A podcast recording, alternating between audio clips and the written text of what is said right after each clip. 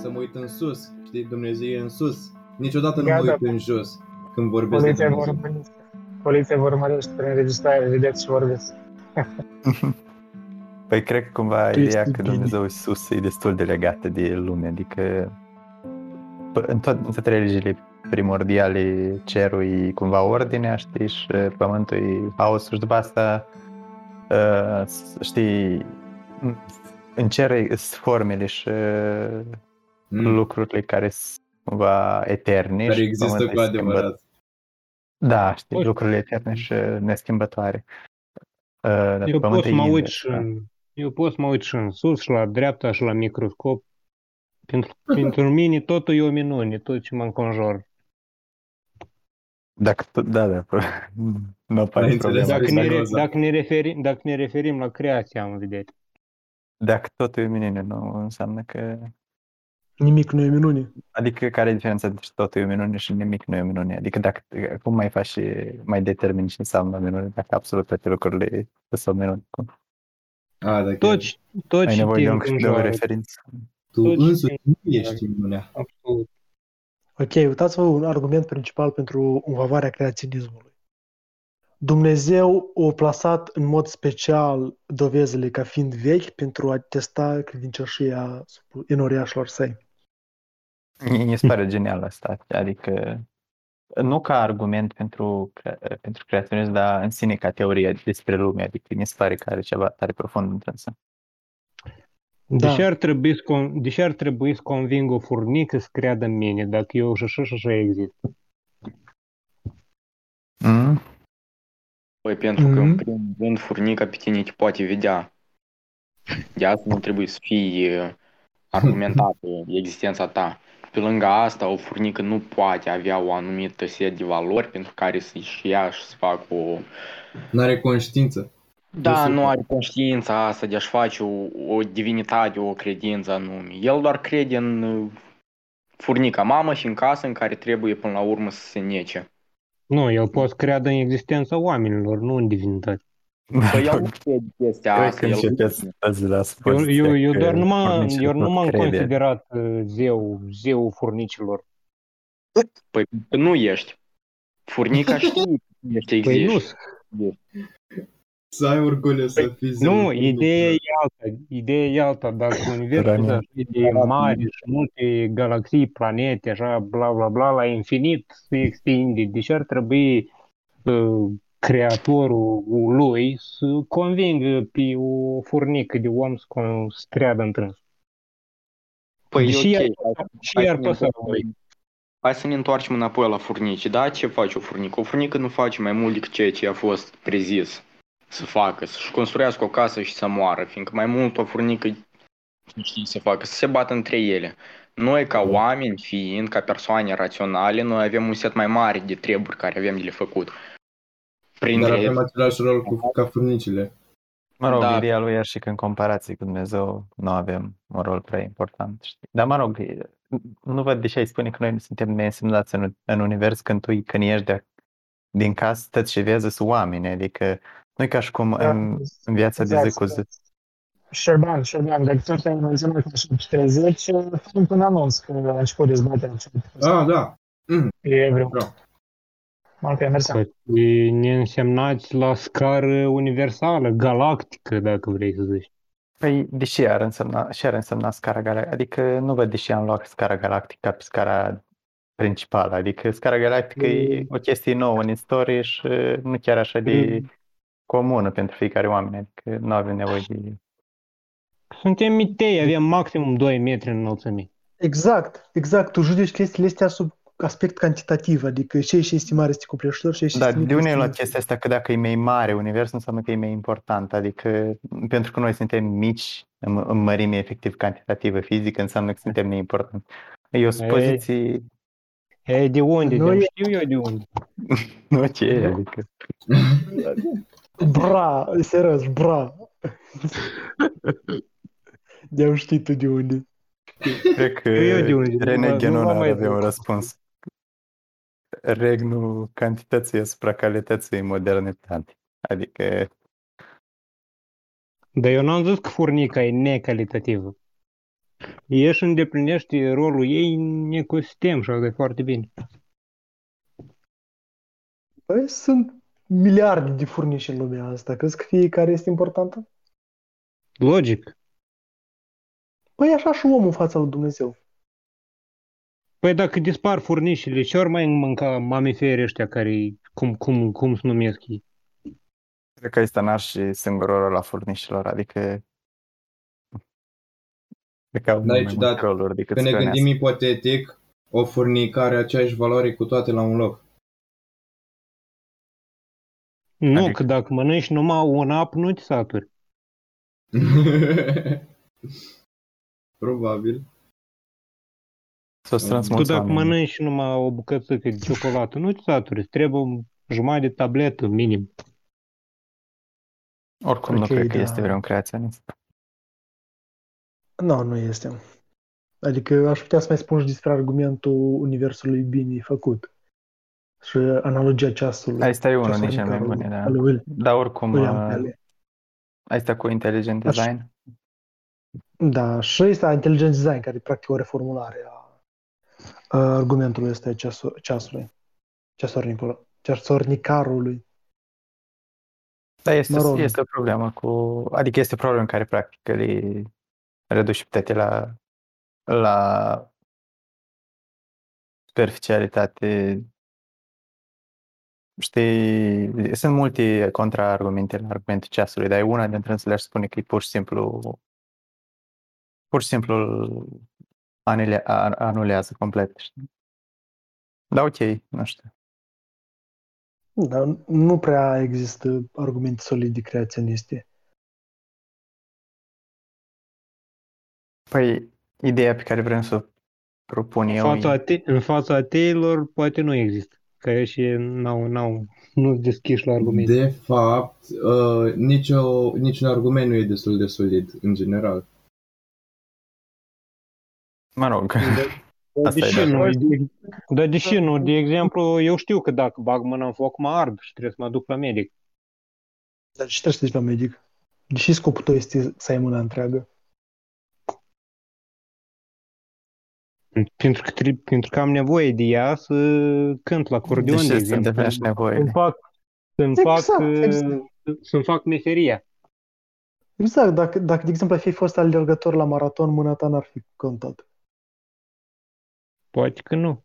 Ca tare, da, Adică pentru că ar, mâinile că sunt în ar, ar, fi, echilibru. con, ar fi contat, dar Băi, nu, nu- în măsura care trebuie. Știu că asta nu, nu contează în argument. Poți să dai altceva, dar oricum.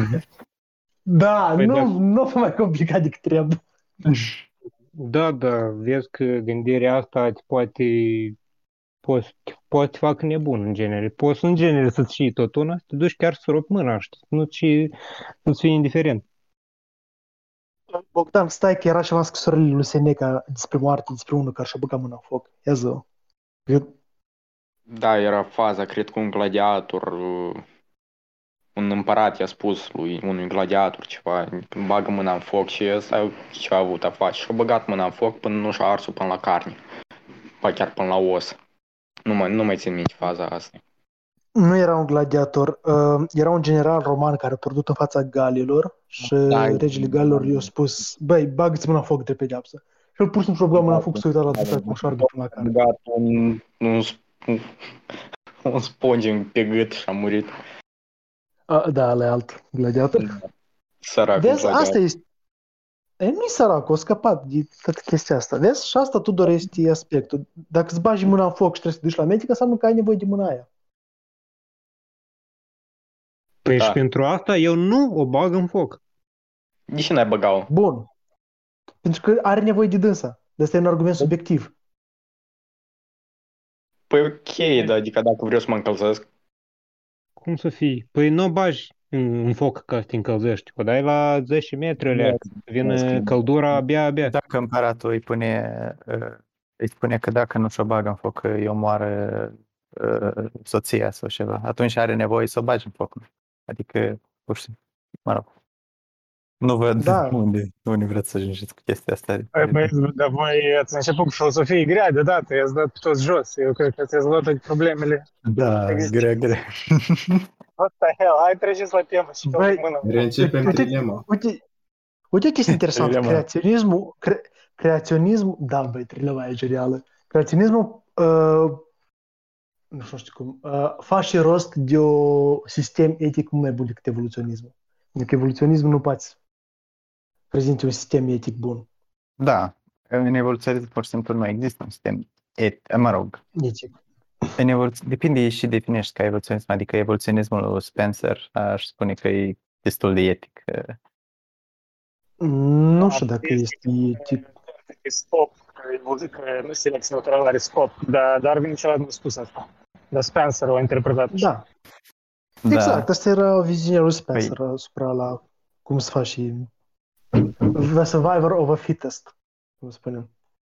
da, Ei bine, acum, când te gândești, nu este chiar etic, pentru că acolo zici, băi, supraviețuiești cel mai puternic și cel mai slab nu are șansă. Mm. Păi Rog. Spencer Nu nu știu. spune numai asta, adică Spencer implică de stare că e, nevo- e, e corect ca cel mai puternic să supraviețuiască, știi? Adică, ok, dacă o ții numai după evoluționismul darwinist, știi, că pur și simplu supraviețuiești cel mai adaptat, da, ok.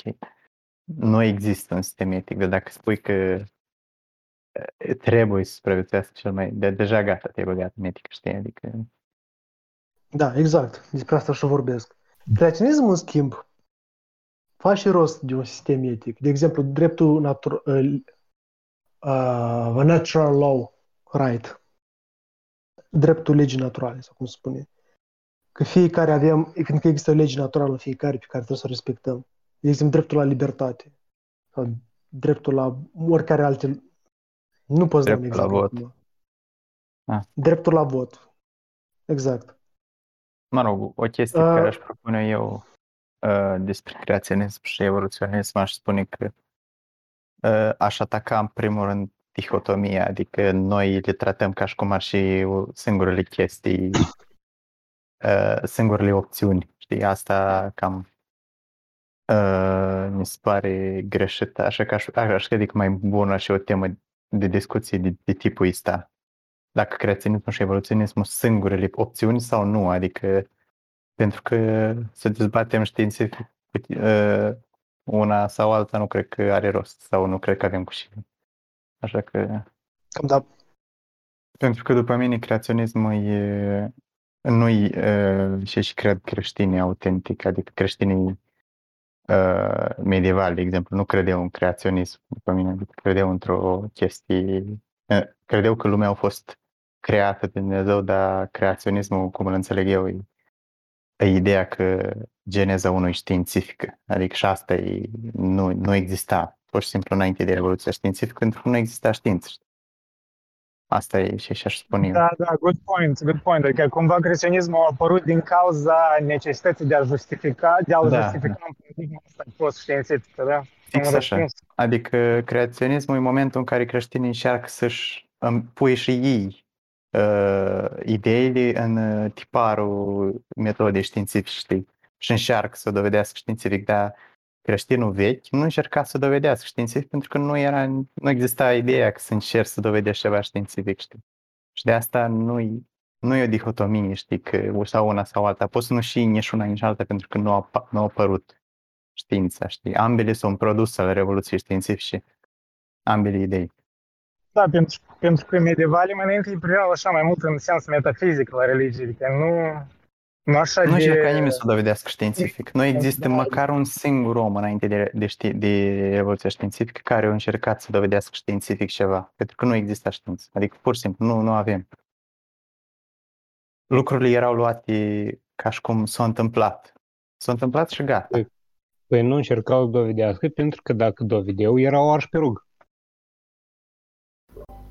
Nu, adică Asta chiar nu exista metoda științifică ca tare cum o cunoaștem. Adică Avem da, existau niște atâtea- metode de aproximare, că știți la Aristotel ce făcea din punct de vedere așa ca biolog, universal și așa mai departe, e sort of pseudo-știință, nu chiar știință.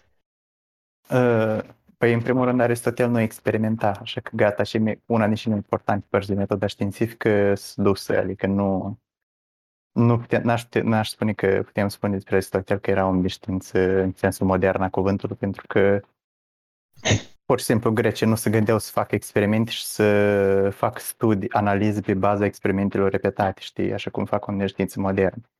Da, mă Da, rog, deci asta ceea ce facem noi acum e un fel de interpretare a istoriei, numai din punctul nostru de vedere, pentru că asta cere Da. deocamdată subiectul.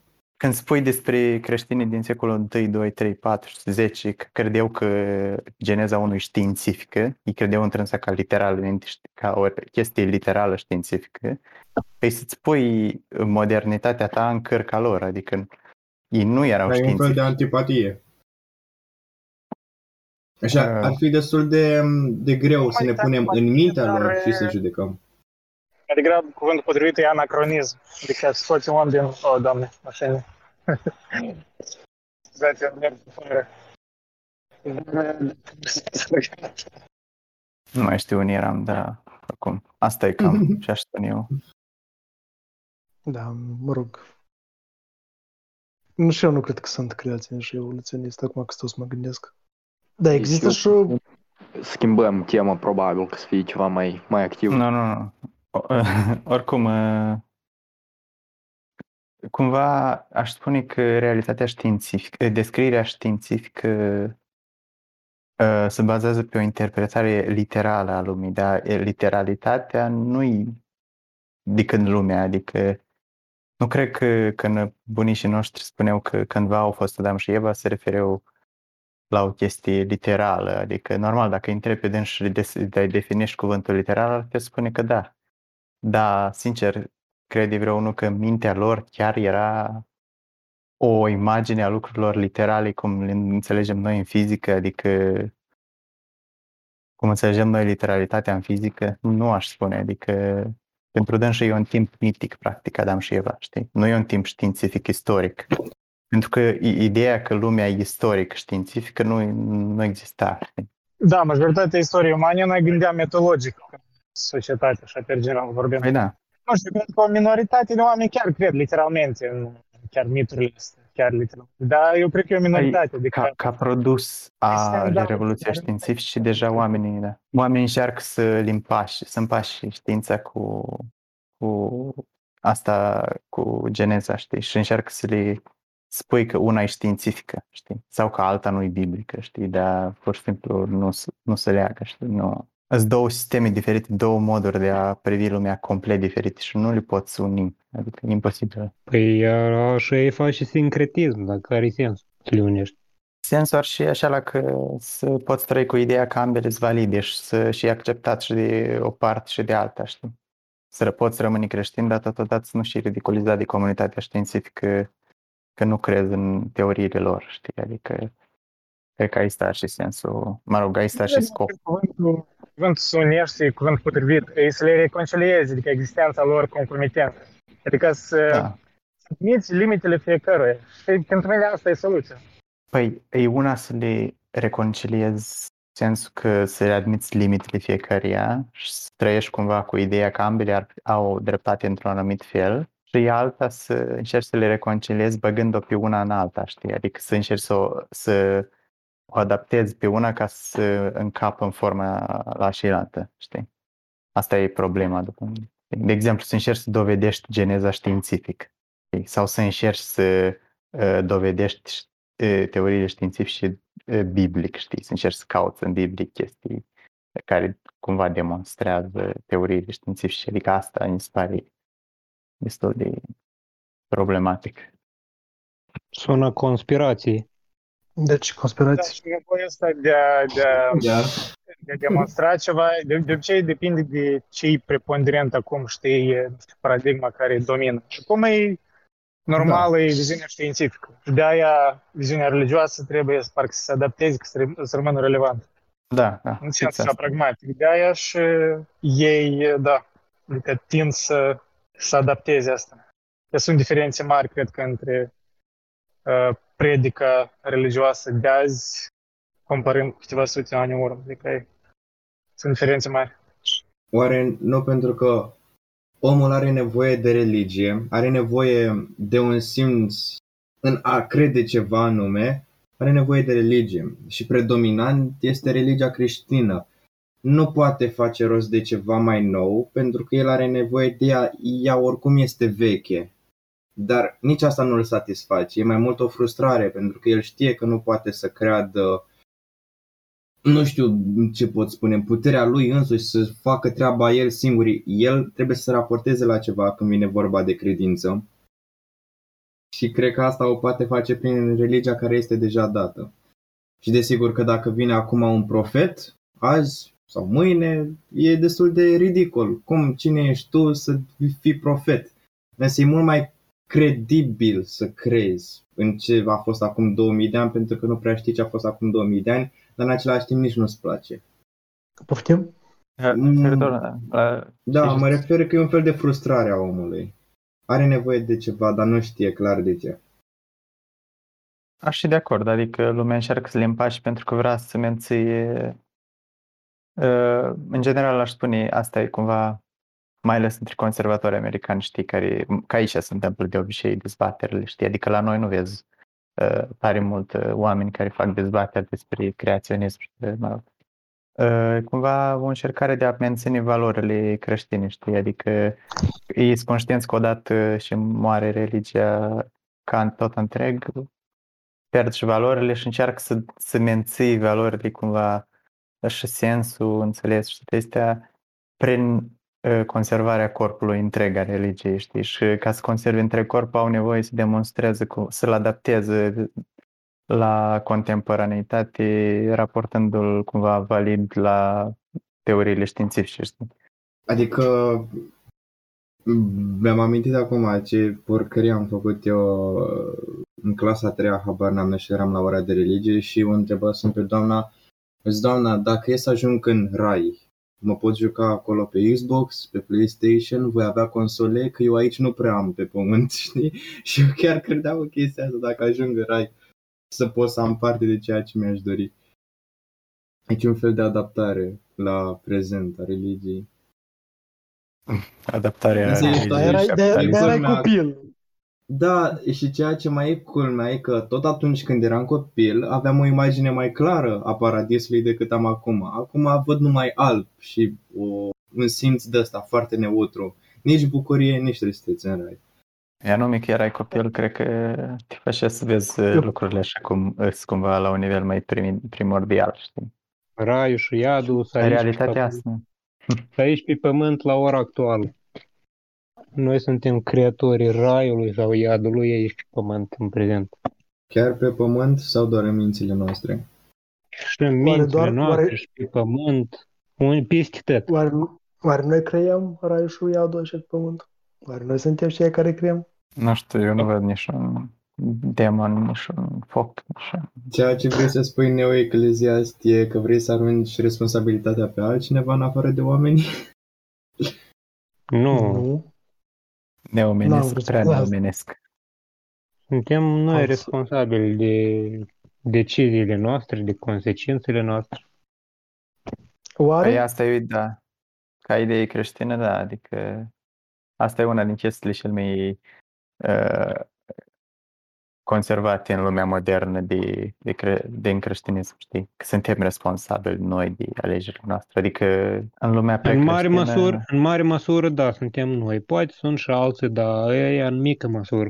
Eu nu știu dacă cineva, să-mi scuzați expresia, dacă cineva am futit țara, adică acolo la putere, este și responsabilitatea mea. Dar este și o responsabilitatea lor. Dar mai, pe umerii cui cade mai mare responsabilitatea asta? Pe umerii mei sau pe umerii lor? Nu mai tu, mi, nu tu mai tăi, că ai votat uh, prost, adică toată... Ai votat PSD. Au votat prost. nu, aici e de, vorba, de colect, e vorba deja de colectiv aici, nu e vorba de o singură persoană. Și acum Am schimbăm și subiectul, ne de la religie la politică. Nu, nici măcar nu vreau să schimb subiectul, pur și simplu vreau să subliniez un punct de vedere că când spui că omul este responsabil pentru ce și face, în general, și avem noi în vedere.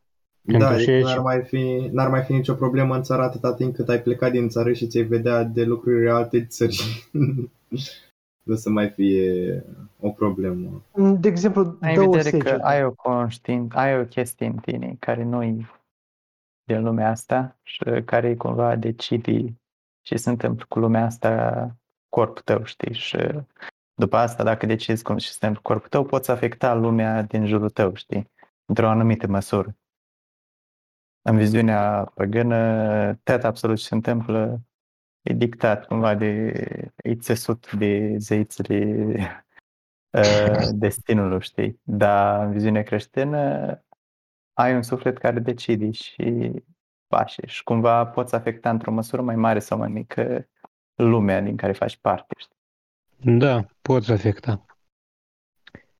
Măsură mai mare, mai mică și nu vezi că sunt persoane care stăpânesc jumătate de planetă. Orgoliu de a Asta nu e stăpâni. conspirație. Asta nu e conspirație, deam. Conspirații, conspirații, conspirații, dar e drept, nu? Păi stai, Nu e Iulia, că stai, conspirație. dai un moment, cum adică conspirații? Dă, de exemplu, Rusia e așa parte din glob. Da, Aia e Rusia? Așa o Și, grăie. în- și, înco, și e condus de o singură persoană, nu de mai multe, dragul meu. Crezi tu? Ei, depinde, adică... Da. E Le-ai mai pus complicat, în- adică numai pentru că un om e președintele sau conducătorul nu înseamnă că numai el decide, adică... La fel a fost și cu Ceaușescu. Păi da, zi, are când și- zicea. Păi da, că orice rege are consilieri, dar cum? Da, dar dacă el de- face ceva total împotriva majorității sau majorității consilierilor, păi nu, nu cred că mai rămâne. Că nu e ca Dar el cum- și dar el și așa face și majoritatea împotrivă, numai că ei nu conștientizează.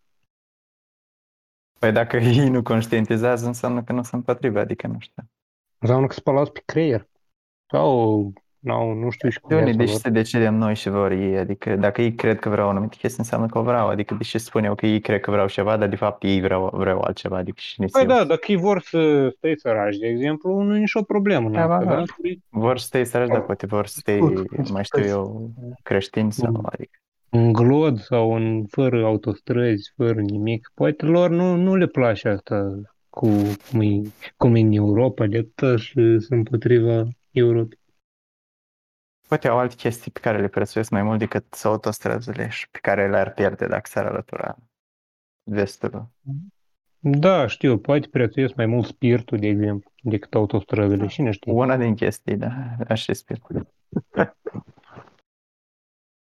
E amuzant cum niște Dar știți că proletari orice își conducător, dau- ori, da, dar știți că orice conducător are termenul lui de valabilitate. El mai devreme, mai târziu zboară. E, Asta e confirmat, E am atât zis de că ușor să oamenii spunem- mor. Adică. Dar nu, nu că E mor. ușor să vorbim de subiectele astea atât timp cât uh, tot ei ne conduc pe noi. Adică une, avem orgoliul ăsta de a da vina pe ei și a crede că sunt proști, însă până la urmă tot ei au responsabilitatea de a ține sute de milioane de oameni într-o singură mână. Asta e unul din principalele chestii care ne, care ne mențin în control, adică faptul că credem că putem să-i criticăm fără nicio problemă și că putem să Da, discuția. exact. Adică nu ne simțim niște sclavi. Politică. Da, nu știu cum a ajuns aici, adică de la evoluționism, Nu, da. noi, noi avem dreptul să criticăm politicienii și ei și ține de competența lor doar. Dar și ei și nu ține de competența lor, dar noastră, noi pe noi trebuie să ne criticăm, că suntem inconștienți. Haideți să ne Mhm. criticăm existența sau credința. Nu, nu mă refer la credință, mă refer la la ce ține de competența noastră, noi avem drept să criticăm. Adică, dar ce ține de competența politicienilor și nu ține de competența lor, noi nu avem drept să criticăm. De exemplu, nu poți să acuzi un președinte că ai salariu mitel. Poate el n-are, nu poate să-ți mărească salariul. Mă rog, în viziunea noastră nedemocratică a oamenilor de la noi, cred că președintele e responsabil pentru salarii. Dacă ai majoritate parlamentară, da, e responsabil. Dacă nu, nu. Da, voi mai discutați despre tema inițială a discuției sau ați trecut direct la politică și gata? Nu, noi am început cu asta și n-avem, n-am avut, cre- mă rog, eu am propus să discutăm cumva dacă evoluționismul sau creaționismul sunt o dicotomie de care trebuie să ne ținem, știi? Păi cred că depinde cum definești termenii, ce vrei să spui prin creaționism. Da, la, da, care, păi la care Dumnezeu faci referire, adică cum, cum definești termenul de Dumnezeu. Mă rog, Ce atribuții creaționismul eu l-aș defini, dup, cred că general de oamenii văzut când se aude cuvântul ăsta, uh, să înțelegi uh, creația din Biblie, adică creștină din Geneza, știi? Dar, mă rog, în vest, la noi, când se aude cuvântul creaționism, la asta se, se referă în general. Așa că aș spune că asta, asta ar trebui să fie definiția pe care o folosim, știi? Adică un creaționism religios, nu Biblic. de altă natură. Biblic, cum, la noi, adică definiția de la noi, de obicei, Da, păi, păi creaționism. nu cred că poți să ai o discuție, nu știu, era să zic științifică, dar n-ar mai fi științifică. Normal Dacă că nu poți să ai o luăm în discuție. calcul, da. Ai, ai o tonă de dovezi că evoluția a avut loc și are loc și în continuare. Uite, și cu coronavirusul are loc evoluția și cu absolut tot. Da, normal. Ai Păi săgetul asta e și moștenit de la chestia. amfibieni, ai urechile moștenite de la vorba aia de la reptile, care inițial își deschideau gura mai mare ca să mănânce hrana și li s-au dezvoltat niște oase care vibrau într-o anumită manieră și de acolo au luat naștere urechile și așa mai departe. Adică ai o tonă de, Nu de cred că dovezi. este cineva care neagă că evoluționismul științific, știi aici, dar problema e dacă cred că discuția ar trebui să nu și despre dacă, creați, dacă creaționismul e sau nu științific, știi? Mhm. Pentru că asta cumva presupune deja că, că științific înseamnă adevărat, știi? Ar trebui discuția să și despre dacă Cred că mai- e necesar ca creaționismul și știin, să fie științific, știi? Asta ar Cred că mai trebui să degrabă problema pe care religioșii, mă rog, o expun e că nu se știe exact cum a pornit viața și dacă nu se știe exact cum a pornit viața, automat Dumnezeu a dat cu bățul magic și a lansat viața, chiar dacă viața pe urmă s-a dezvoltat evoluționist. Cred că ăsta e argumentul, dar e un God of the Gaps argument, adică Da, nu aș spune faptul că nu e știm da. noi cum a avut loc nu înseamnă că Dumnezeu a făcut magia și nu știu ce, știi? Problema e doar nu e o aici, problemă după mine. epistemică, atât. Problema e atunci când ești de părere că, că teorie, că ideile religioase ar trebui să fie în armonie cu știința. Aici e problema, că nu ești de părere asta. Mhm. Adică, Băi, trebuie, trebuie, altfel e doar o simplă mitologie, atât. Păi da, da, asta înseamnă că pornești de la ideea că numai uh, chestiile științifice sunt valide. Adică e o ipoteză, eu nu o Poate să fie ipoteză, altfel scuze, decât e așa. o, Adică să Păi, există posibilitatea da, să nu sigur. fie așa. Păi asta chestia asta e în primul rând e istoric condiționat, adică lumea, e, e total posibil ca lumea să nu creadă că e așa, adică până la Revoluția Științifică lumea nu credea în validitatea metodei științifice, adică pentru că nu exista metoda științifică gândită încă, aș spune. Eu Lumea cred că era în- singura, singura impotență pe care o are știința e să nu explice chestii care au o natură ontologică. Nu, po- știința nu o să zică ce e aia energie sau ce e sarcina electrică sau ce e conștiința sau ce e qualia Da, sau da, cum păi, se rezolvă problema grea a conștiinței și așa mai departe. Pentru că sunt întrebări ontologice, nu sunt din domeniul științei. Știința spune niște relații matematice între obiecte, dar nu spun din ce sunt făcute obiectele respective. Nu spun natura ontologică a lor. Asta e diferența. Păi noi ca oameni percepem obiectele și percepem relații, dar totodată percepem și ontolo- ontologie, știi? Și dacă o anumită, o anumit fel de a vedea lumea nu-ți oferă uh, chestii ontologice, atunci ar trebui să cauți unul care îți oferă, pentru că noi le percepem, adică noi avem, noi simțim nevoia să le avem, știi? Păi, Sau Sau ar trebui ontologia să... e o experiență directă. Da. Asta. Stați, Oleac, cum adică nu explică, nu știu, stai, noi suntem făcuți din molecule și molecula nu din Așa. știință vine. Da. Ba da, dar noi le numim molecule pentru că așa e viziunea noastră despre ele, dar noi nu știm ce ele sunt de fapt. Molecule.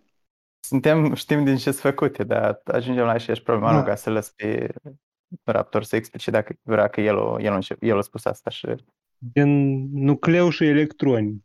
Cu arcuri Păi da, și așa mai dar departe. dacă intri puțin mai în detalii și te uiți din ce e făcut, de exemplu, un atom, și o să vezi că e făcut din protoni, neutroni și electronii care se învârt în jurul nucleului, dacă intri și mai în detaliu de atâta, o să vezi dacă, dacă e perspectiva mecanicii cuantice, că electronii ăia sunt un nor probabilist, adică nici măcar n-au o, nu, nu sunt ceva concret. Sunt pur și simplu Păi un nor de ei- probabilitate în care dacă faci o măsurătoare, vezi o particulă punctiformă și dacă mergi și mai departe de atâta în string theory, de fapt particula aia punctiformă e un, o coardă în mai multe dimensiuni în- în string theory, știi?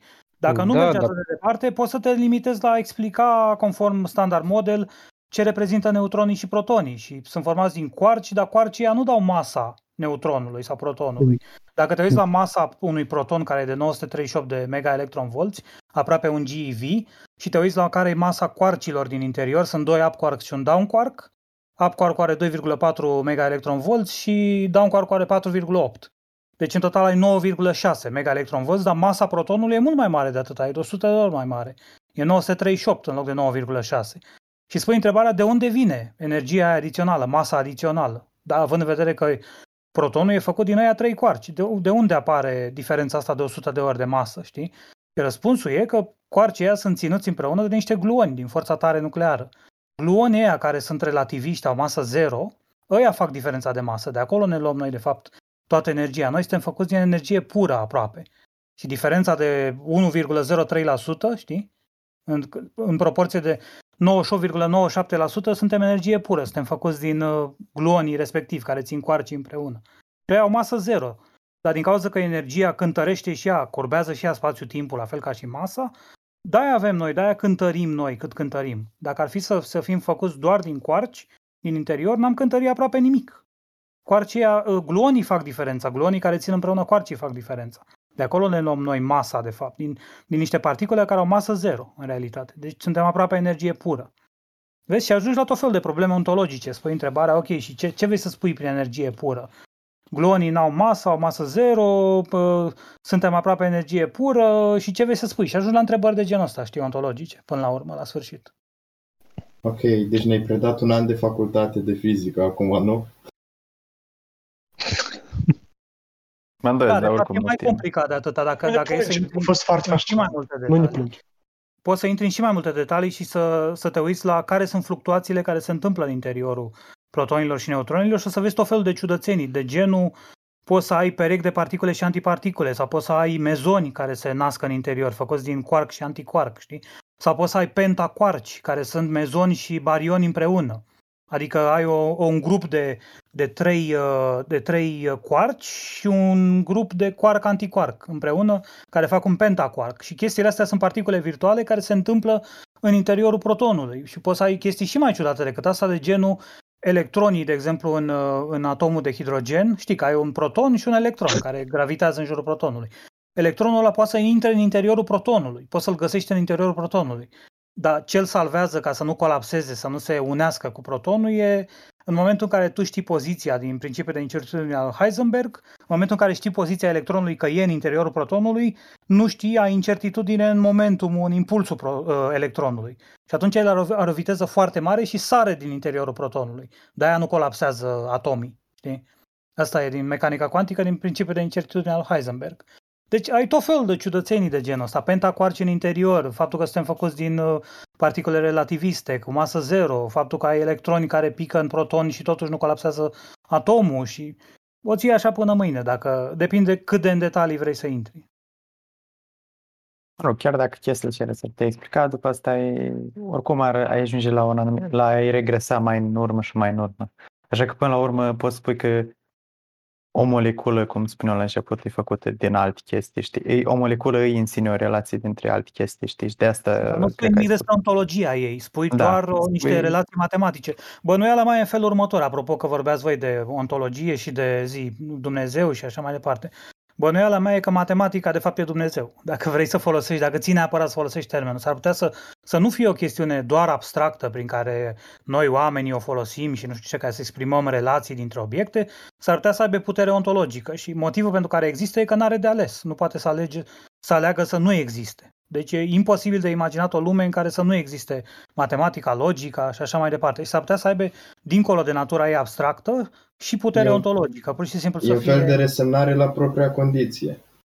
mă rog, nu știu ce are resemnare la propria condiție, dar eu pot să zic că matematica în sine și logica și lucrurile abstracte s-ar putea să fie indestructibile, nu le poți împiedica să existe și de asta, asta îți răspunde la întrebarea de ce există ceva în loc de nimic și așa mai departe. Adică la asta se rezumă totul. Și, și universul în sine s-ar putea să fie o funcție de undă statică care nu evoluează în timp dacă universul are energie zero și asta să fie tot. De asta există ceva în loc de nimic. Pentru că e ca și cum n-ar exista. Are energie zero, nu evoluează în timp, spațiul e emergent, timpul e emergent, deci n-ai, n-ai de fapt niciun fel de proprietate. E o formulă matematică statică.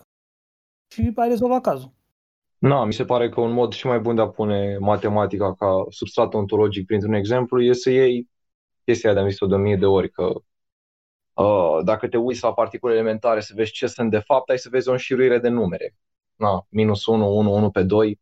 Faptul că tu le dai niște nume și le zici că ăsta e spin sau sarcin sau ce vrei tu, e o convenție pe care o alegem noi, dar în esență toate particulele Da, elementare aia sunt nu niște e proiecte de numere. ontologia. Ba, ai putea să zici că, mate, că reprezentarea este chestia, gen să fii, să adopți o, uh, un punct de vedere realist, în sensul în Da, care poate.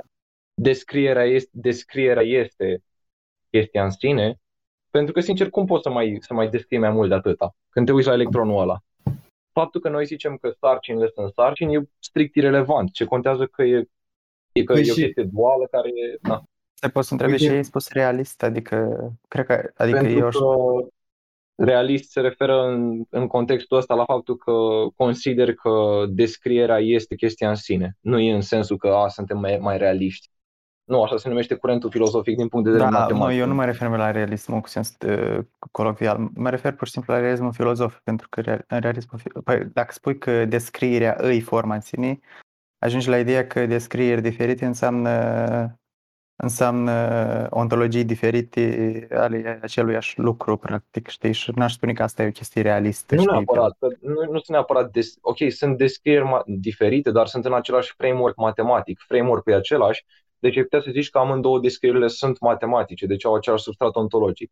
Dacă descrierea nu e matematică. Adică, Poftim? dacă, Dacă descrierea descrierea nu nu e e matematică. matematică, înseamnă că nu urmează un set de reguli, înseamnă că ori e random, ori e... Depinde, Na, na, nu, doesn't dacă really make nu sense. matematică, n-aș spune că înseamnă că e random, adică lumea de obicei nu folosește matematica Și dacă e random, e matematic până la urmă. Ai pur și simplu o funcție care e random. Că O funcție Nu, la uite, care de exemplu, mă orice uit la un integrală scaun și spun că este un scaun, ontologic e un scaun, adică înseamnă, nu înseamnă că am folosit matematică ca să-mi dau seama că e un scaun, dar dacă... Uh, La nivelul de abstracție la care te uiți, da, a- ai trecut prin niște procese cognitive și recunoaștere imagistică și tot felul de chestii din astea, dar dacă te duci reducționist la, mas- la maxim, ai să vezi că până la urmă tot la matematică se reduce. Și până la urmă se recunoști că chestia e un scaun, la fel ca un neural network care prinde o poză și vede și zice că e un scaun, e un model statistic în creierul tău care s-a format acolo și a zis că da, bun, uh, văd uh, cu tare culoare aici, aici, aici și liniile Da, știu, astea adică îmi formate dau aici, seama aici, că deci- există punctul de vedere că scaunul e o convenție pe care, mă rog, care e determinată de o anumită chestie din creierul meu, dar mai există și ideea că, scaun, că scaunul pur și simplu există ca scaun în lume și de asta îl văd eu. Știi? Nu e scaun pentru că îl văd eu sau pentru că îl văd este scaun. Pentru că îi dau eu numele de scaun, e un scaun, colecția respectivă de particule elementare și tot ce vrei tu. Da, nu e Păi da, da, de asta ăsta spun că motivul în- pentru în care viziunea- spuneai În Nu viziunea asta e asta că... Ok, scuze, spune. Băi, voi trebuie Nu. să scrieți un dicționar uh, Dex filozofic. Nu, că există deja destule.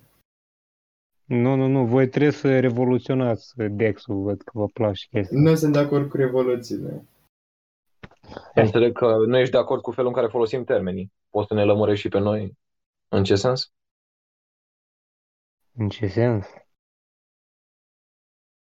Nu Păi, știu, în moment poate, ce spui Nu, eu nu cred că o să vrut să spun asta, că noi de acord cum folosim termenii. Nu, nu cred că... pur și de simplu- exemplu, dacă te uiți la un scaun și tu te gândești, păi chiar e scaun sau tu stai pe dubii sau adică de, de ce ai sta pe dubii dacă știi că e scaun? Întreabă-l pe Socrate. Uh, Ce vreau eu să zic inițial era nu de asta s-a propus ideea că matematica este Dumnezeu pentru că la ea te reduci, adică ea este singura pe care o accepti, pentru că eu nu am multe cunoștințe de matematică, adică maximul meu de matematică a fost până în clasa 8 și matematica de clasa 8 nici nu mai știu. Deci cam ăsta e nivelul meu, e super neandertal. Ok, și când încerc să mă gândesc abstract la scaun sau la orice, clar nu folosesc matematica. Și pot să intru destul de abstract, uh, nefolosind asta, deci mă reduc la altceva. Deci altceva, și dacă ar fi să stau în altceva, fără să mă gândesc mai profund, ori aceea e o dogmă, deci acela e Dumnezeul meu. În ceea ce spui tu, Dar o eu nu secundă, prea dar acela accept. altceva, acel altceva la care te referi tu, cel puțin eu aș considera că e o proprietate emergentă a aparatului computațional care e creierul tău și până la urmă ajungi să ai acces la acel altceva pentru că reiese din procesele tale cognitive, care reies din procesele tale uh, Da, deci neurochimice. totul se rezumă la mine. Mm, Și nu, prin Nu asta la vreau tine, să ci la, ci la felul cum funcționează legile fizicii, bine, legile naturii în general și la configurația care se întâmplă să fii. Dar nu ești singurul care gândește. Deci se rezumă la oricine care gândește până la urmă și are acces la gândire abstractă. Poți să Problema pe care aș- abstractizezi fără să te apuci să faci calcule și să uh, învârți, în- ca să te gândești că un cub se mărește sau că un spațiu se distorsionează, în mintea ta tu n-ai nevoie să aplici o matrice de transformare și să vezi exact cum se distorsionează spațiul ăla punct cu punct. Nu, creierul tău face o grămadă de aproximări, pentru că aparatele matematice pe care le folosește nu le folosește în mod conștient, sunt pur și simplu imprimate în arhitectura neurală pe, de care dispui. Dar nu înseamnă că ești conștient de ele neapărat. Deci De exemplu, matematica te este duci- conștientă. De exemplu, Poftim? te duci în, de exemplu, te duci în vizită, îi spui gazdei, dă te rog un scaun, el îți aduce un scaun și tu îi spui, precis e scaun. Sigur, Nu știu, ăsta e nu- nu scaun. las- Mă rog, Să-i nu- transmit nu- informația metafizică.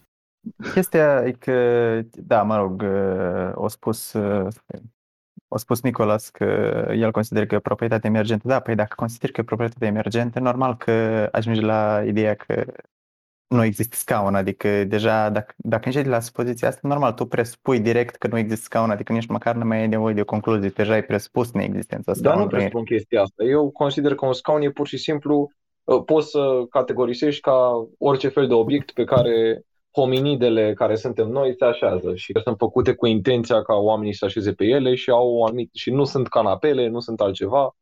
În fine, ai putea să încerci să descrii un scaun și să oferi o, o listă de reguli pentru ca un obiect să fie un scaun. Dar alea sunt complet arbitrare și alese de noi, că dacă oamenii nu existau, nu existau nici scaunele. Aștia și chestia și te spun și despre lucrurile pe care Da, le eu folosești ca pot- să determini că, că, că scaunul e o proprietate emergentă, știi? Eu Și de pot să-i asta- spun, Nu mă refeream la faptul că scaunul e o proprietate emergentă, ci la faptul că procesul tău cognitiv de a recunoaște scaunul este unul și că deși nu folosești Ah, ok, matematică, da, în mod ok, da, conștient, scaunul, obiectul pe care noi îl numim scaun, cumva, Da. nu, nu spui. eu Da, pot ideea de să-i, înțeleg. scaun, știi, să-i ideea spun platonică adunat- de... ad- eu pot să-i zic adunătură de lemne pe care mă așez, dar pierd timp, mai bine zic scaun. Păi pentru că scaunul e pur și simplu cuvântul care îl folosești pentru adunători de lemne pe care te așezi. Dar oricum nu aici e problema, adică problema e Eu, dacă eu nu consideri... înțeleg despre ce vorbiți, adică, ok, vorbiți Noi despre un vorbim scaun, despre da. revoluția Dexului. Noi acum vrem Adică să nu înțeleg la ce revoluționăm mă folosește Asta vă- discuția asta, care e... Păi am început cu, cu chestia cu știința, e care e relații sau, mă rog, îți- dacă îți descrii ontologia, știi? Sau... Păi e relații, ontologia e mai degrabă Da, ceea ce simți tu, în mod direct, ca experiență directă, aia e ontologia. Când ai spus că te-ți reduci la matematică într-un anumit sens, păi da, științific poate te-ți reduci la matematică, știi, dar Da. noi nu percepem numai, adică eu când mă uit amu, văd un ecran și văd niște imagini, știi, și chestiile astea, tot așa cum văd chestiile pe care le studiez um, prin metoda științific, tot așa văd și niște imagini, văd oameni, știi, și tot așa. Și deși aș presupune că chestiile pe care le studiez sunt reale și concluziile mele sunt reale, dar și și văd eu și, și, și mi se pare evident că e o carte, un om, un scaun, nu ar și asta, știi.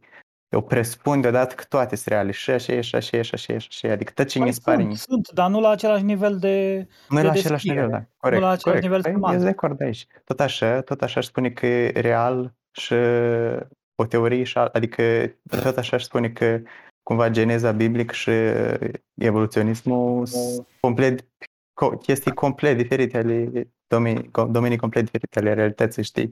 Să încerci să le re- reconcilieze e pur și simplu absurd, după mine. Pentru că una este un mit și nu... Bine, știi care e faza? Tu încerci, n-ai cum să reconciliezi pe una cu alta pentru că amândouă fac... Uite, de exemplu, Geneza face claim că așa s-a întâmplat, dar poți să verifici dacă s-a întâmplat sau nu. și Da, dar nu știi faci că nu chestia că așa așa s-a întâmplat științific, Dacă adică tu Poți dacă zici că verifici există Geneza în sensul în care există cuvintele alea scrise în niște pagini și ca idee generală de poveste sau mitos sau ce vrei tu. Dar mai mult de atât nu pot să zic. Păi că- există și la nivel de carte, există și la nivel de idei din capul oamenilor și tot așa mai departe. Adică are mai multe... Cam atât. Nu pare să fi fost manifestată la nivelul realității altfel decât în imaginația oamenilor. Exact, adică nu are Păi, o influență nu știi. cauzală în sensul ăsta. Da, păi dacă, te, dacă te, dacă o înțelegi ca pe o chestie științifică care, pe care trebuie să o găsești în istorie, altfel nu e adevărată, atunci da, normal. Adică dacă, dar chestia e că oamenii nu au încercat să facă chestia asta înainte de, metoda, de introducerea metodei științifice ca verificator de adevăr, știi? Înainte ca oamenii să înțeleagă lumea prin metoda științifică, lumea nu încearcă să, să demonstreze științific, normal, pentru că nu există știință, nu încearcă să demonstreze uh, dacă s-a întâmplat sau nu istoric geneza, știi? Pur și simplu să accepte ca un dat, dar nu științific. Lucrurile nu au nevoie să se întâmple neapărat literal ca să, să fie întâmplat. Și de asta eu încerc cumva să atac dihotomia asta dintre literal și metaforic. Ce vrei să spui prin să se fi întâmplat? Ce vrei să spui prin termenul ăsta? E întrebare. Păi să se fi întâmplat cu sensul că omul care crede în chestia asta nu înțelege diferența dintre, rea, dintre literal și metaforic. Știi? Hmm. Păi uite, poți să-ți dau interpretarea lui Joshua Bach, dacă îl știi, uh, e pe inteligență artificială. El a zis că geneza n-ar, fi, n-ar trebui interpretată ca fiind nașterea Universului sau whatever, Big Bang-ul, etc., ci ar trebui interpretată ca fiind nașterea unei persoane. În momentul în care deschizi ochii să fie lumină și Adam și Eva sunt de fapt părinții tăi și crești mare și nu știu ce. Genul ăsta de, de discurs Mă rog, și asta ar fi și o chestie, dar eu aș spune mai da, degrabă... Da, de interesant. Totul da, se duce la individ din nou. Da. Dar oricum, e de fapt că... nașterea unei vieți, nu e nașterea Universului. Cam, cam așa ar trebui interpretată, dacă e să-l ascult pe Joshua Bach, cel puțin. Cred că experiența omului de rând, din timp, mai, ales din, mai ales din timpurile în care a fost scrisă Geneza, era mult mai apropiată de uh, accountul din, uh, din Geneza, adică din, de accountul științific, adică una e mai apropiată de experiență decât alta, știi? Nu văd Eu, dar dacă deși... ea contrazice datele științifice, dacă tu vii și zici, nu, Geneza zice că acum păi da, normal, le contrazice de datele științifice și le contrazice. Deci ce? Adică nu are niciun fel de sens să susții un astfel de lucru care se bate cap în cap cu datele științifice. Dacă vrei să faci o interpretare metaforică asupra lucrurilor, sigur, ești, ai toată libertatea păi nu e metaforic, pentru că el nu, el nu reprezintă da. altceva. Înțelegi ce, te, asta? ce te oprește să faci o aceeași interpretare pentru Zeus sau pentru whatever? Nu poți, păi eu nu spun Odin că nu sau... poți. Adică nu, de asta eu aici nu mă bag, adică e clar pentru mine că nu poți să aperi creștinismul în fața adică e doar o chestiune conjuncturală, faptul că te-ai născut în România și nu în da, păi normal, amazoniană normal. sau în uh, Noua Zeelandă sau nu știu unde, știi? Păi da, e o chestie tot așa culturală că ne-a născut da, într-un timp da. care favorizează validitatea teoriei științifice da. față de accounturile mitologice, adică da, dar realitatea, cum s-au întâmplat lucrurile, este dată de știință. Păi da, tot noi spunem asta pentru că suntem într-o epocă care accept, general accept chestia asta, tot așa cum ea și spune Bine, că realitatea... Nu că e dată de știință, nu că e dată de știință, dar te folosești de știință ca metodă reliable de a încerca să elimini... Da, ca noi o acceptăm, noi o acceptăm ca metodă validă, pentru că noi suntem moderni și avem știință ca, ca metodă de investigare a lumii. Alți păi oameni da, nu acceptă înainte de asta. o groapă cu un excavator sau cu o linguriță, sincer acum normal că ai să folosești metoda care se dovedește a fi cea mai păi, utilă de, și cea mai bună. eficiență, eficiența confirmă adevărul. Adică de unii faci relația logică Efic, între eficiență și adevăr. Faza. Eficiența în a confirma adevărul îți confirmă dacă e funcțională. Eficiența în a confirma adevărul? Faptul că tu îți dai seama cât de eficientă e în a-ți, în a-ți confirma, nu în a-ți confirma, că nu-ți confirmă, în a-ți arăta ce este mai, ce e consistent dincolo de orice bănuială rezonabilă. Că asta îți arată știința. Da? Și îți arată că, în mod consistent că poate să-ți arate ce e consistent.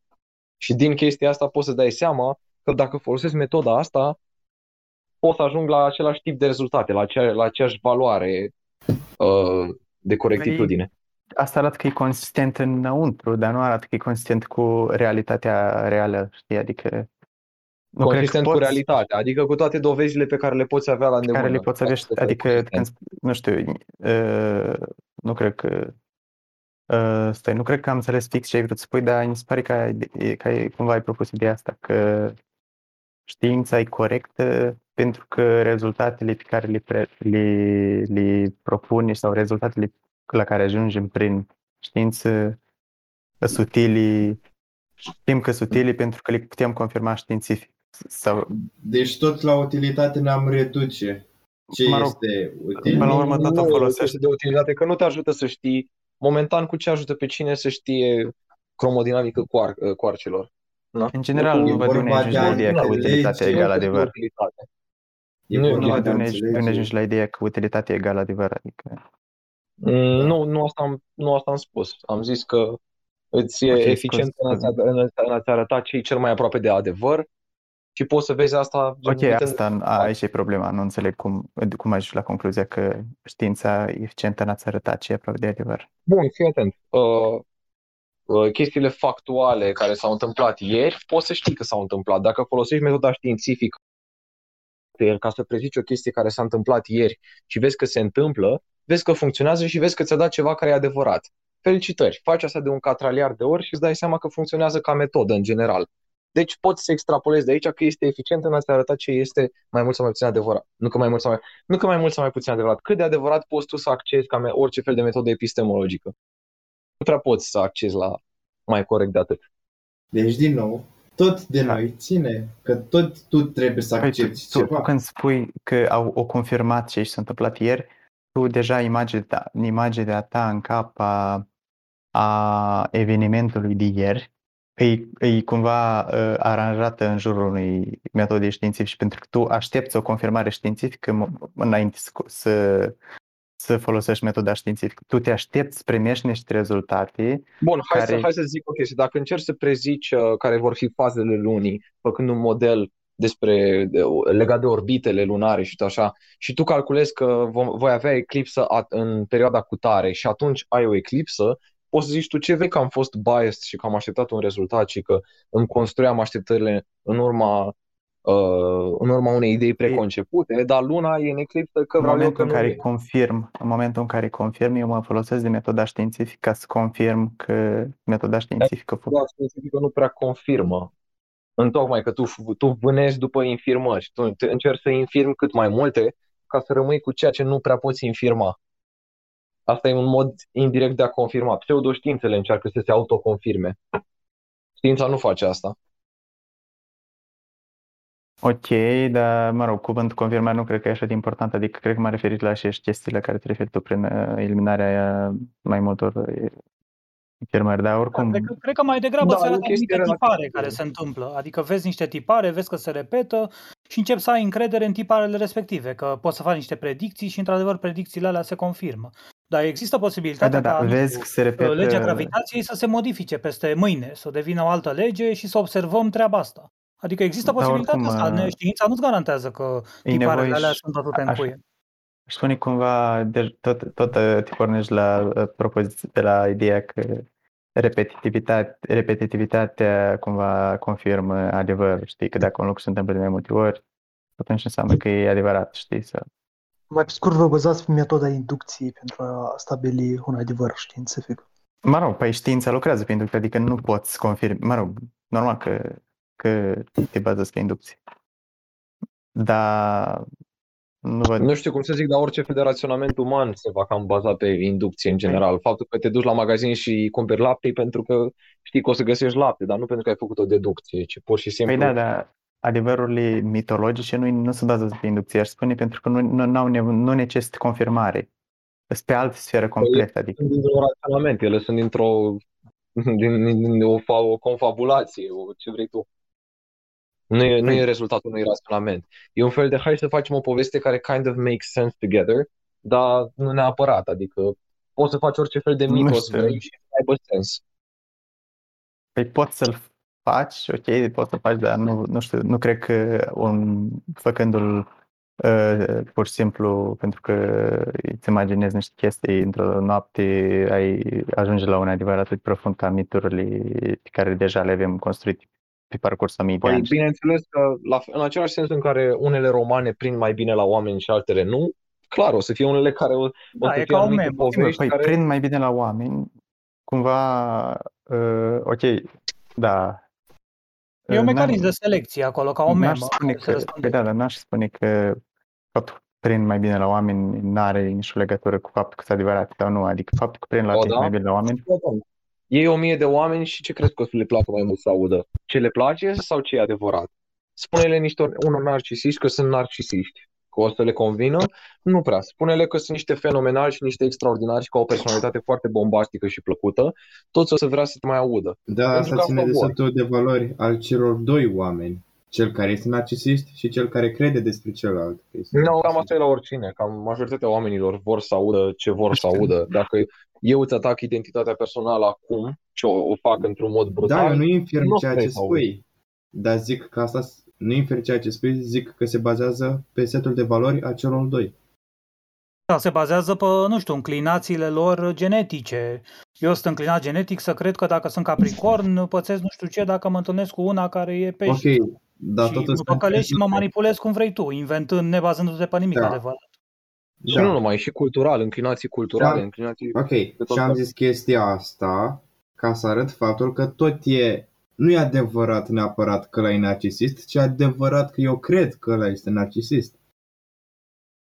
Deci, Stai, nu înțeleg la ce te referi. Noi, Păi eu și vorbeam dacă de el se altceva. comportă ca Vorbeam, un vedeam un, narcisist, că până la urmă nu există cu adevărat un narcisist și că nu există a nu fi narcisist, ci este seturi de valori. Adică, Mm, Există Totul ăla care ține se de comportă noi. ca un narcisist. Dacă eu în definiția din Dex mă uit și văd narcisist e ăla care, nu știu, e Donald Trump și se e un laudă. adevăr acceptat de El toată e lumea. narcisist. ăla. Adică, na. E un adevăr acceptat de toată lumea, pentru că într-un dicționar comunist o să zică chestii bune despre comunism. Într-un dicționar actual, de după Revoluție, nu o să mai zică aceleași chestii despre comunism. Deci totul ține de perioade, de seturi de valori, deci de noi.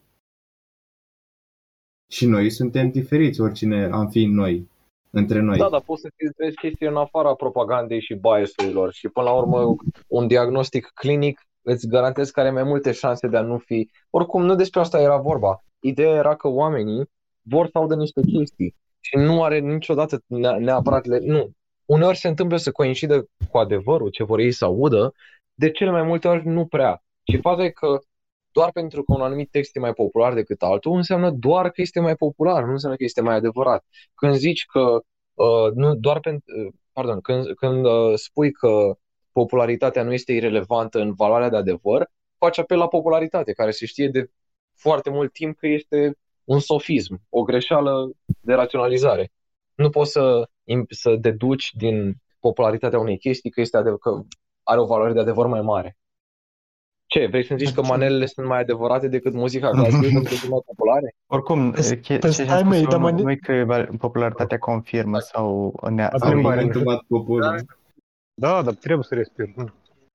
miturile în general descriu chestii Da. despre cum sunt oamenii, știi? Și dacă fac, uh, nu spun Ia, neapărat dacă dacă sunt mai Trebuie să populare, caut. atunci sunt mai adevărate, știi? Dar Mai- dacă sunt mai populare, mai- înseamnă că mai mulți oameni, uh, cu- pentru, sunt pentru mai mulți oameni relatable, știi? Pentru că asta e și Mă, e scopul că uitați- mitului, și e relatable. Adică asta e scopul, efectiv, Voi dacă e vorbiți relatable și de- îndeplinește funcția de mit. Vorbiți despre popularitate, da? Că dacă popularitatea e... Dacă un lucru e popular, înseamnă că e bun, nu? Nu a Nu, spus și nimeni acceptăm asta. chestia asta. Nu a spus nimeni asta, dar oricum. Nu, nu, Nu, adică am auzit ideea este ceva că- de genul, n-am, n-am fost tare atent. Vorbeam de chestia asta, dar nu o și afirmam. Oricum, eu spun Stai, că dar- rolul mitului Tu să, spui- con- să, să uh, poate, poate fi cumva rolul mitului să aibă succes în a fi relatable pentru cât mai mulți oameni, pentru, pentru oameni, știi, în general, și de- mă rog, pentru oamenii pe care, uh, din cultura cărora Păi da, faci pentru a dezvolta imaginația și a te bucura de povești sau și povesti Mă rog, la nepoți. Nu imagina. Da. Dar în E prea rest, simplistă chestia asta. E simplistă. că dar în se rest prea nu prea te utilitar. ajută în viață un mit. Și prea utilitar văzut. Păi cam, tu mi se pare că trăiești după un mit că spui chestia asta. Dar te poate ajuta în viață, te poate ajuta, nu știu, zicem că tu crezi în Dumnezeu, dar nu știu, nu e real, nu există Dumnezeu în realitate, dar tu ești credincios și nu știu, ajungi pe patul de moarte și te lupți cu nu știu ce boală și din cauza că crezi în Dumnezeu, bă, zici, eu m-am rugat și eu am încredere că mă va salva și mi-a zis că să mă lupt și te lupți acolo și nu vrei să cedezi nici al dracu și trece boala peste tine și ai supraviețuit, fiind irațional, fiind uh, un om care crede în ceva care nu există. Dacă Dar ți-a măcar folosit n-ai la plâns. treaba asta și te-ai ai supraviețuit și ai putut să te reproduci după aia și nu știu ce, e o chestiune avantajoasă și nu poți să negi treaba asta. A fost ceva util. Iar dacă Dumnezeu era unul rău, puteai să-l invidezi în timp ce erai pe patul de spital și tot nu puneai uh, responsabilitatea pe spatele tău și tot era o satisfacție în a da vina pe el. Mânca lumea de picioare, repetați argumentul, cum adică să-l invidiez, adică fiți mai concret, mai la punct, că încercăm să vă urmărim, dar ne plimbați cu lanțul prin jurul casei, prin Nu, jurul dar, gradului. dar, dar eu n-am zis că Dumnezeu e un, eu n-am zis că Dumnezeu Ok. e un mit. E un mit uh, cu Dumnezeu nu are nicio legătură. Eu consider existent, dar nu un mit. Adică noi vorbeam de mituri, nu? Nu știu, eu nu văd de, de ce mit și uh, existent ar fi cumva s-ar exclude, adică nu, dar oricum. A, o, poate, după nu definiție mai gen, țin minte generală, și- da, da. Nu mai țin minte și scrie în Dex, dar mit îmi pare Da, de că obicei e mit se folosește poveste cu sensul, fabuloasă. Cu sensul Ce vreau ăsta eu să că zic e că uneori e, real. util, uneori e util să fii rațional. Adică dacă îți vine unul la ușă și sună la ușă și tu îi deschizi ușa și ăla are ochii roșii și tatuaje cu svastici pe față și nu știu ce și zice vreau uh, 10 milioane. E mai plauzibil că o să-i dai 10 milioane ăluia așa irațional cum e decât unuia care te roagă frumos și zice să trăiți și pe urmă pleacă cu coada între picioare. E mai util dacă ești irațional și te duci la, nu știu, întâlniri cu whatever, femei, bărbați, cu ce vreți voi. Și acolo știi că, bă, nu arăți așa de bine ca restul, dar ai în capul tău îți imaginezi că ești cel mai frumos bărbat din grupul respectiv și afișezi ca comportament uh, încrederea aia tipică a bărbaților frumoși și nu știu ce. Încep Și să dacă creadă ei da, nu-i plac prin jurul tău utilitarii? că, într-adevăr, mamă, ce bunăciune e ăsta și ce nu știu ce. Deci, uneori e avantajos să fii irațional. Uneori e folositor să fii irațional. E rațional să fii irațional, asta încerc să zic. Eu aș spune că cumva uh, o, o religie are scopul pe care îl propui tu, numai că nu trebuie să ne dăm seama că, că așa lucrează. Adică dacă în momentul în care îți dai seama că scopul religiei e să, să te fac, să să te fac să acționezi într-un anumit fel, Să-ți dea o ancoră Uh, psihologică. da, nu, gata, nu mai lucrează. Trebuie să, e, e asta, dar nu trebuie să-ți dai seama, trebuie să crezi într-un Da, Poți să când te minți știi, acolo, când, în știi capul ce, tău. când știi ce înseamnă placebo, nu prea mai merge placebo. Poți să te minți și să zici, dar dacă totuși nu e așa și într-adevăr există. Sau Dar nu trebuie să știi că te minți. Păi De ce da, ar mă fi o rog. minciună? Ce ar fi asta o minciună? Da, trebuie să-ți Păi ar spui fi un o minciună adevăr. dacă tu nu crezi. Vorba lui, lui Steven Weinberg a zis că Oricum. nu știu dacă, dacă poți să-ți alegi în ceea ce crezi. Adică oricât de mult ai vrea, dacă tu nu crezi în Dumnezeu, nu crezi și gata. Nu poți să îl minți pe Dumnezeu, Da. să zici, da, domne, De cred în tine și el de fapt, știe foarte bine că nu crezi. Sau să te minți pe tine. What? Pascal refuted what? Oricum, Da, Mariu, sau de muzică, apropo. da, cred că la Nicola se aude muzică. Scuze, bă, scuze. Îl pun pe un voiam să zic ceva și... Scuze. Ce s-a întâmplat? Uh, dacă tot am întrerupt, uh, legat de ce zicea Raptor de utilitatea uh, de utilitatea de a fi Iraționalități. rațional. Da, uh, nu neapărat, pentru că e și mai util să fii rațional întotdeauna și să conștientizezi chestia aia și să manifesti un comportament, așa zis, irațional, dar de fapt să fie rațional. Adică tu conștientizezi că e mai bine să fii confident și overall are o valoare mai mare să fii rațional. Mă rog, normal, da, asta adică e n-ai fi De ce confident apelăm la dacă ai- valori mai dacă ai mari? ideea asta uh, g- uh, populară cu, știi, dacă vezi, dacă auzi ceva în, în buruienii, dacă te ascunzi sau, mă rog, fugi, dacă mai probabil că ar și vântul decât un anim predator. Da. Chesti- mă rog, păi chestia e că, da, nu cred că e o problemă uh, corect pus într-un fel, pentru că poți fi destul de rațional încât să uh, îți asumi toate șansele că, că ar putea, că, chiar, să-ți conștientizezi că chiar dacă șansele sunt mici, riscul e mai mare să riști. Cumva e mai rău să riști decât să nu riști, știi? Adică, știi, oricum, e mai rațional să fugi. Cred că e o problemă greșit pusă într-un anumit sens. Dar dați niște exemple, că voi toți grăiți așa abstract. Dar dacă dați, dați niște exemple, situații.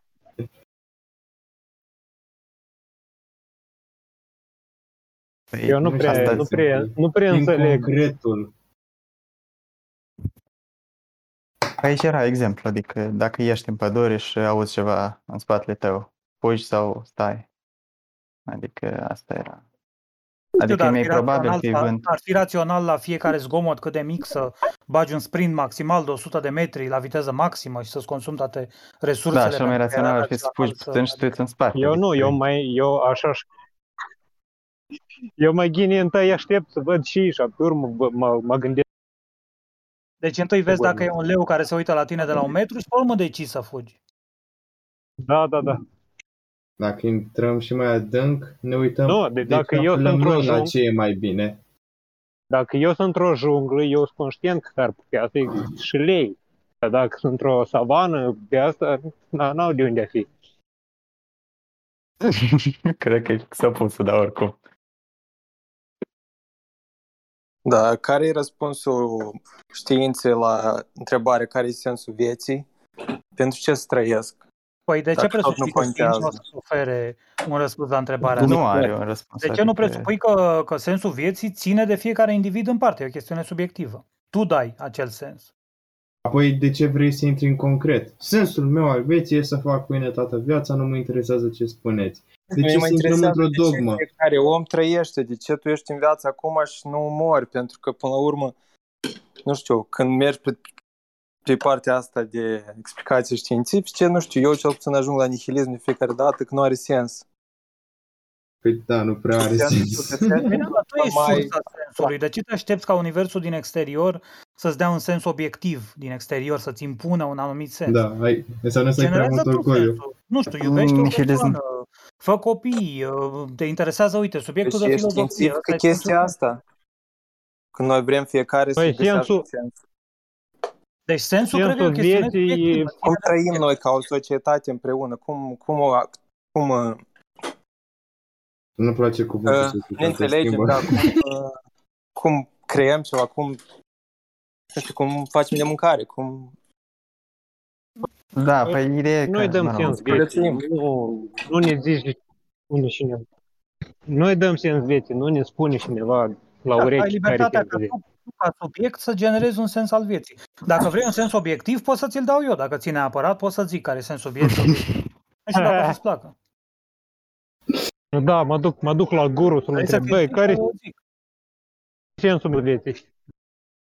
Gen, Sensul vieții, ideea sensul mea era vieții la că- nivel științific pot să zic eu care e creșterea entropiei universului. Asta e sensul vieții tale. Tu, ca, ca sistem low entropy, primești Mhm. energie de la soare și pur și simplu crește entropia universului cu de vreo 20 de ori decât dacă n-ai fi tu, știi? Ăsta e sensul vieții tale. Cum vorbim Ca să despre fie geneza, entropie cred că- Asta local, nu e, sau nu e crește la necesar nivelul- știință. Asta e faptul existenței, cum ea...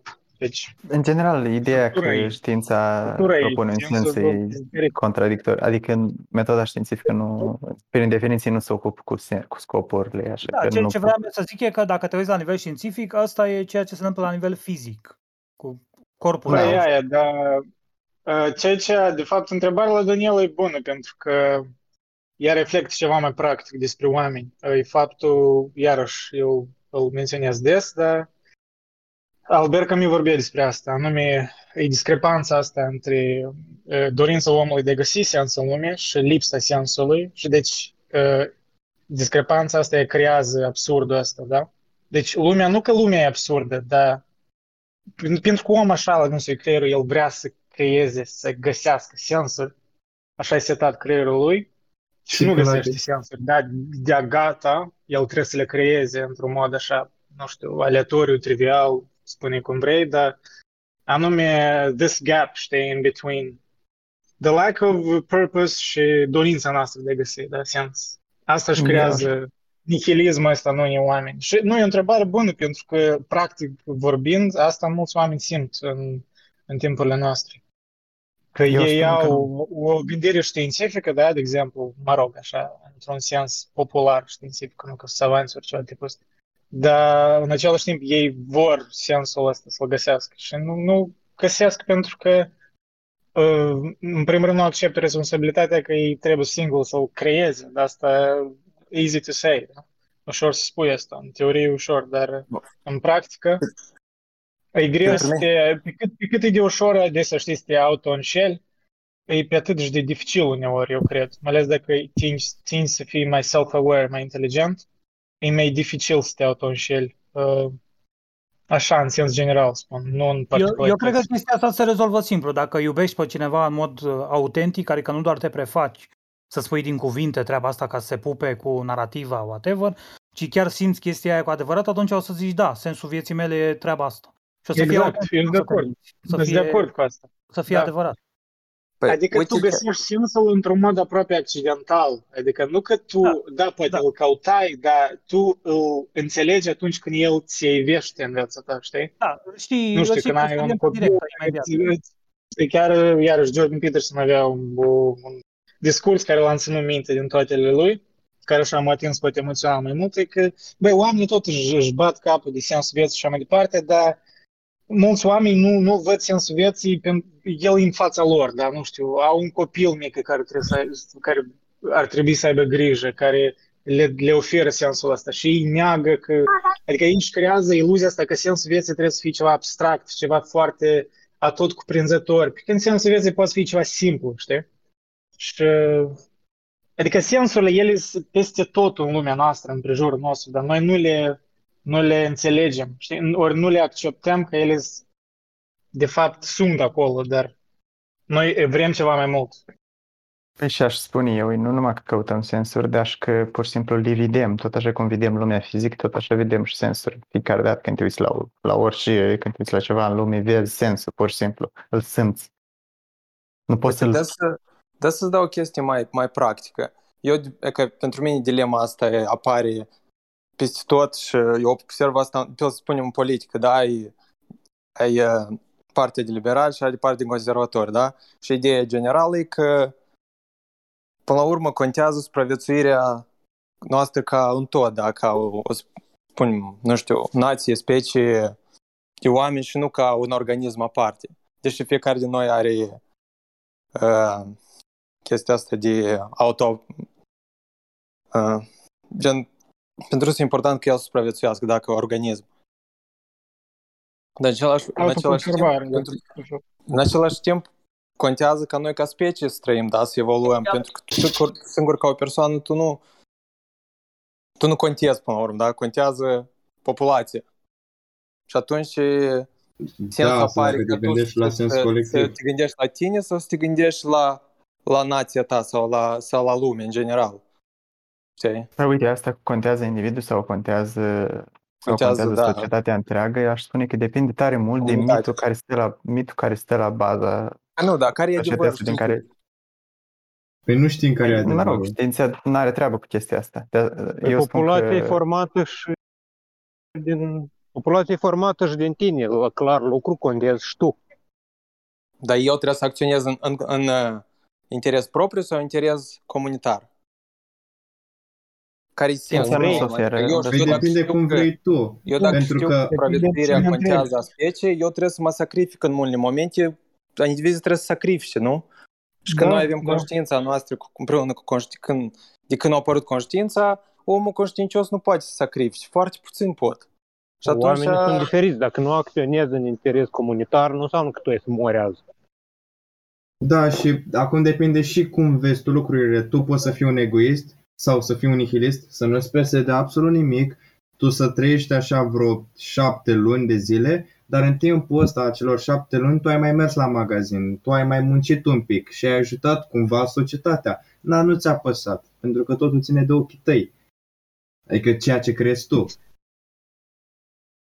Înțelegi? Adică tu poți să vezi perspectiva asta, să crezi în ea, oricare ar fi ea, dar tu totuși mai faci și altceva pe care tu nu-ți dai seama la moment. Păi dacă nihilist pentru tine înseamnă să nu, ve- să nu percepi absolut niciun sens, atunci n-aș spune că nu e posibil să fii nihilist. Adică sensul percep, pur și simplu nu... Am dat un Dacă exemplu vorbim de un prost. sens absolut, atunci da, mă rog, depinde de definiția nihilismului, dar oricum nu... Uh, și ce spune mai înainte chestia asta cu sensul e cumva pe prezent în lume tot așa de mult ca lumea fizică. Și nu văd de ce am pune uh, uh, lumea fizică pe un loc mai înalt decât sensul, decât sensul pe care îl percepem, știi, în viața de zi cu zi. Uite, dif- diferența dintre, cred că asta metodă științifică și religioasă e că religia oferă un răspuns de ce și știința nu poate. Știința poate da să, să explice relația de cauzalitate, de ce Da, ceva s-a corect. întâmplat. Că Dar ea nu oricât de poate să simplu n-ar explice de suna ce. asta, dar e corect, e efectiv așa e, adică aș spune. Și de- Adică, asta- Ent- Deci Dumnezeu îți zice de ceul pentru că tu l accepti ca dogmă. Și totodată aș spune că uh, viziunea religioasă nu-ți explică cum.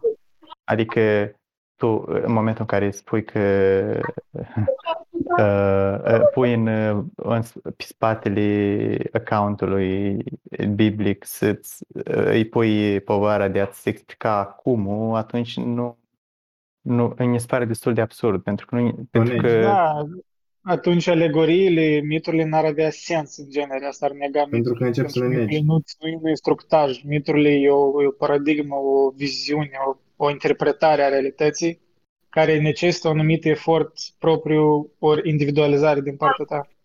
Păi, ce aș Și asta spune eu e- e că înainte de, de crearea dihotomiei d- dintre de ce și cum sau dintre, ca să spun, dintre scop și și scop și, cum mai numim eu, materialitatea fizică, adică uh, ok, oricum.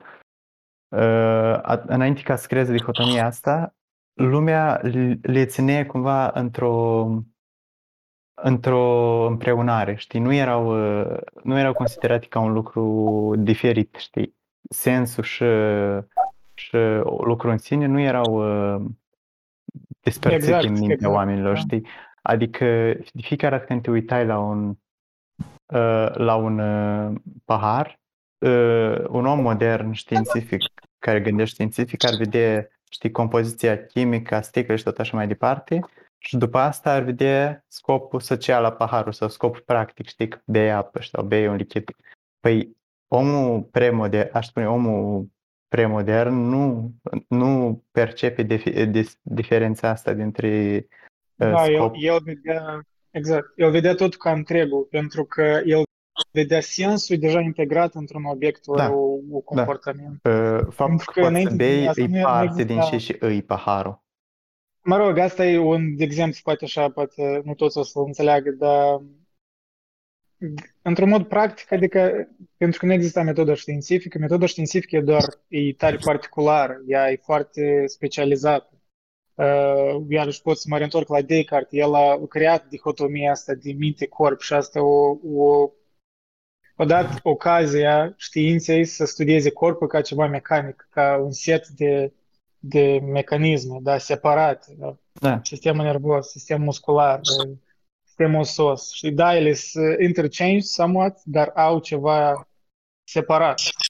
Înainte Adică- de asta, într-adevăr, oamenii nu se gândeau așa, știi? Omul medieval Anatomii când se uita la un corp uman, științifici se gândeau așa, mai esențial, la, gândeau mai dogmatic, poate.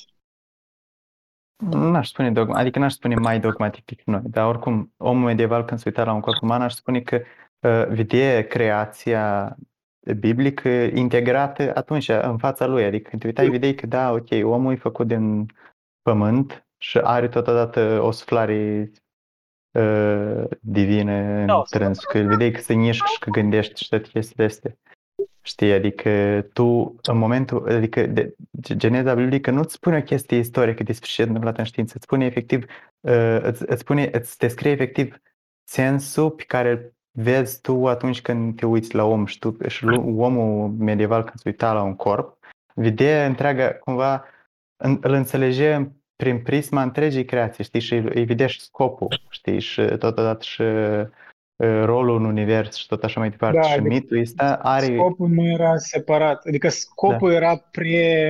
parte din, adică era, din, din da, obiect. era, scopul a- era pre, pre-analiză, într-un fel, înainte ca tu să conștientizezi, știi? El era ca dat de la sine. Chestia asta Dar aș cum spune că o noi dezvolt- vedem scopul ceva separat, parcă ceva care trebuie să-l atribuim mai apoi, pentru că deja Da, pentru că analizăm lucrul în totul sine nu așa are în scop. Particularități. Da, și pentru că din cauza că noi analizăm tot așa prin particularități și separat și vedem atâtea multitudini de adevăruri, realități, mă rog, tot postmodernismul ăsta, păi prin necesitate, prin necesitatea acestui, știi, comportament care noi îl arătăm în lume, dispare sensul și apoi noi trebuie ca un apropo să-l găsim, adică el din start deja nu, îl, îl separăm. Da, da, Când separăm. înainte el era, e- pe când înainte el era dat de la sine, adică el era preexistent, înainte ca noi să analizăm ceva, dar noi asumam că asta are scop, pentru că așa e lumea construită, știi, așa vedea o lume. Da, pentru că așa îl vedeau toți, da. Uh, oricum, Da, a, și asta e, vrut- greu de, asta e greu de înțeles, asta pare abstract, dar uh, de aia trebuie să, parcă să te inclus în mintea unui om uh, Da, medieval. păi pentru noi e greu de medieval. înțeles, dar, dar tot ce E trebuie să greu fac de ca să înțeles. confirm chestia asta e să întreb un om, să, să, să am o discuție cu un om care nu a avut acces la modernitate, la toate chestiile astea, gândire critică, analiză științifică, adică un om pur cu gândire medievală, știi, ca, ca să am acces la, la cum vede oamenii lumea atunci, nu e chiar așa de greu, știi, adică tot ce- sau să citesc cărțile de Ori, atunci. Ori să Adică- citești, da, Augustin, uh, Aquinul și Adică, de exemplu, nu știu, am citit recent uh, Michel Foucault și uh, face o analiză destul de, de, de insightful la anume chestia asta, de, de separarea asta dintre, dintre lucru material și sensul lucrului, uh, în, uh, s- dând o grămadă de exemple din biologie, de exemplu, sau din teoriile economice, despre cum uh, uh, în biologia modernă, care începe cu secolul XVII și, și se continuă mai mult în secolul XVIII, uh, l- uh, biologii, sau mă rog, uh, cum erau atunci și istorici, na, na, istorici ai naturii, um, uh, Daniel este niște zgomot la tine. Uh, Daniel, puneți mute dacă nu vorbești, că îmi pare că ai un zgomot. nu Ok. știu ce. Uh, Deci vorbești despre cum biologii au început să categorizeze animalele diferite în modernitate, pentru că medievalii, când descriu un animal, de exemplu, nu știu, cal, știi, aveau un almanac de ăsta cu o grămadă de chestii și erau descrierea animalului cal. Și aveau acolo uh, pusă la un loc și, și legendele care despre cai, și scopul animalului, cum se tratează, uh, cum e, sau mă rog, dacă era un animal care se mănâncă, cum se prepară mâncarea uh, din carnea lui, tot așa mai departe, știi? Adică, ac- și totodată organele, com- compoziția uh, uh, biologic, știi, fi- fiziologic a organismului și tot așa mai departe, știi? Adică era pus tot într-o oală, știi? La tăți. Tăți erau așa și dintr-o dată când, când începe cumva curentul de, de, de analiză clasifică, categorială științifică, schimbă paradigma dintr-o dată, știi? Pentru că începi, uh, el spune că începi cu uh, cu cine începe la dânsul? Am uitat numele, dar oricum uh, puteți să vă uitați în cartea uh, The Order of Things, Dar unde lucruri, Ah. lucruri și cuvinte, are o carte. Mă rog, oricum uh, vorbește despre chestia asta. Duceți la dreapta, drept înainte, înainte, înainte. Tudor. Uh, Și o să vedeți la stânga, el apare aproape de sfârșit din Iergel Bătrân. Aproape de sfârșit. Doar, Dacă cine după vorbește acum? treceți de intersecție cu Zadnic, o leac mai încolo, el la stânga. Hai Da, că ok, am bine. dat mute, că văd că spunea instructajul la... Spunea instructajul la, la altcineva. Nu, nu cred că era conectat cu tema noastră. Oricum, mi se pare Am că există vorbit tare foarte multe bine. exemple din istoria natura, din istoria științelor care confirmă chestia asta. Se desparte sensul de, de, de lucru în sine, știi? De lucru material. Așa că, Asta mi-a amintit, știi de cine am amintit când ai vorbit de asta? De omul vitruvian lui Da Vinci, da? Adică înainte, asta tot un fel de arhetip, parcă. Omul ăsta care cunoaște mai multe ramuri și le conectează în una. Nu știu, polimat. Polimat. Chiar, da, da, da, polimat, este ceva mai modern. Renaissance Man. Dar, da, Renaissance Man într-un fel. Adică intelectualii de mai înainte, ei chiar erau un fel de Renaissance Man. Dar acum, cum știința așa e de specific și atât de aprofundată în anumite domenii, tu nu poți fi aproape din, din definiție Renaissance Man, Mm. adică ca să fii competent într-un anumit domeniu științific, tu trebuie să fii parcă știi, o nu știu dacă trebuie, dar așa e sistemul academic, științific, așa e făcut, că tu ești specializat doar într-o ramură foarte îngustă și nu numai în, ș- în știință, dar și pot să fac tangență și chiar cu filosofie, academic tot așa. Nu știu, unii v- au așa niște uh, teze specializate că toată viața, nu știu, studiază doar, nu știu, filosofia greacă pre-aristoteliană, știi, asta e tot ce studiază ei, știi, adică în mod specializat. Sau unul studiază pe Augustin toată viața, știi. Adică la asta mă refer, că parcă am scăpat de esențialismul ăsta, de vetruvianismul ăsta, da, omul vetruvian. Da, mi-aduc aminte de asta lui Dostoevski din uh, Frații Karamazov când uh, vorbește de diavolul și uh, lui, lui Ivan și îi spune că te duci la un doctor de nas să-ți vinde și nas și îți spune că eu specializat numai pe nara stângă, dar dacă te duci la alt doctor care este specializat și pe nara de... da, e bun. Cam Da. așa și sistem medical uh, mă, în, în Chișinău, Moldova. Te trimite de la un doctor la altul la, până, ce, până ce ajungi la care trebuie, până mor deja. Da. Asta, mă rog, asta și birocrație e problema, dar tot e un fel de comedie în asta, tragic comedie. Și în sensul ăsta, știi, de, din cauza că noi așa suntem împrăștiați și particularizați, parcă Nu, nu mai avem curajul ori naivitatea asta de a, de a, ca de a da sensuri la chestii și de a ne asuma chestia, ne, da, ne asuma decizia că, băi, da, e că asta e sensul la ceea ce fac. Pentru că noi ne complicăm, începem să spunem, dar de ce? Dar dacă este și partea asta, este și argumentul ăsta. Dar mai înainte oamenii erau mai, nu știu, Eu un deja om așa super științific, știu ca spune, care erau sunt. mai dogmatici. Eu nu mai te spun că erau mai dogmatici, erau mai uh, clar, erau și oameni dogmatici. De spun așa, pe general, oameni inteligenți erau, pur și simplu, mai deciși de, Păi noi, de bine dogma să noastră, faptul că lucrurile n-au deodată sens și după asta noi trebuie să le dăm sens. Adică efectiv asta e dogma cu care începem noi și după asta nu văd. Adică pur și simplu e altă dogmă. Nu- e- Eu văd altă dogmă, nu văd de mai, mai puține sau mai multe, știi? Da, tot un argument. Eu cred că, deși asta leac s-a, s-a exagerat în cercurile astea, poate prea conservatoare, că, că există o anumită dogmă în domeniul științific. Da, există un fel de gândire dogmatică, dar cred că e exagerat, totuși. știi? Adică există o Mă rog, minoritate în, de... în știință în sine nu există dogmă, dar în comunitate științifică Da, în sigur că știință există. nu.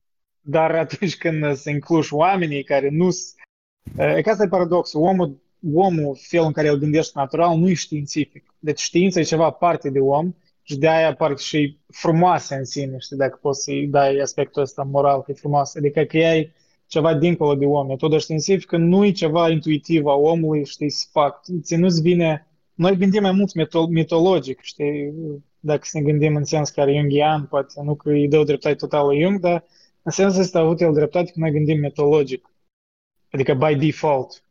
Și ca să, ca să ne includem în gândirea asta științifică, e ceva, o abstractizare dincolo de eu nostru, știi?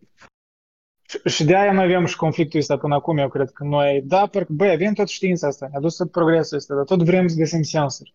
Pentru că altfel nu putem, la noi așa creierul Nu e numai că setat, vrem, nu dar avem chiar le sens. găsim, adică...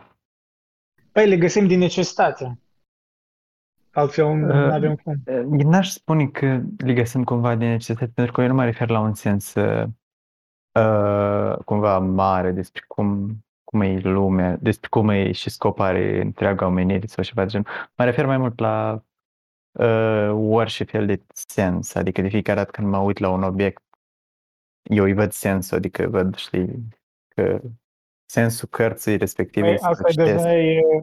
Păi tu cum crezi că sensul există în lumea se- separat de mintea umană, ori că noi creăm sens? Adică ești Cred un că nu există o constructivist? separare între mintea umană și lume, adică eu nu- nu- cred că discrepa, de asta chestia asta carteziană dintre minte și lume e cumva un fel de Ok.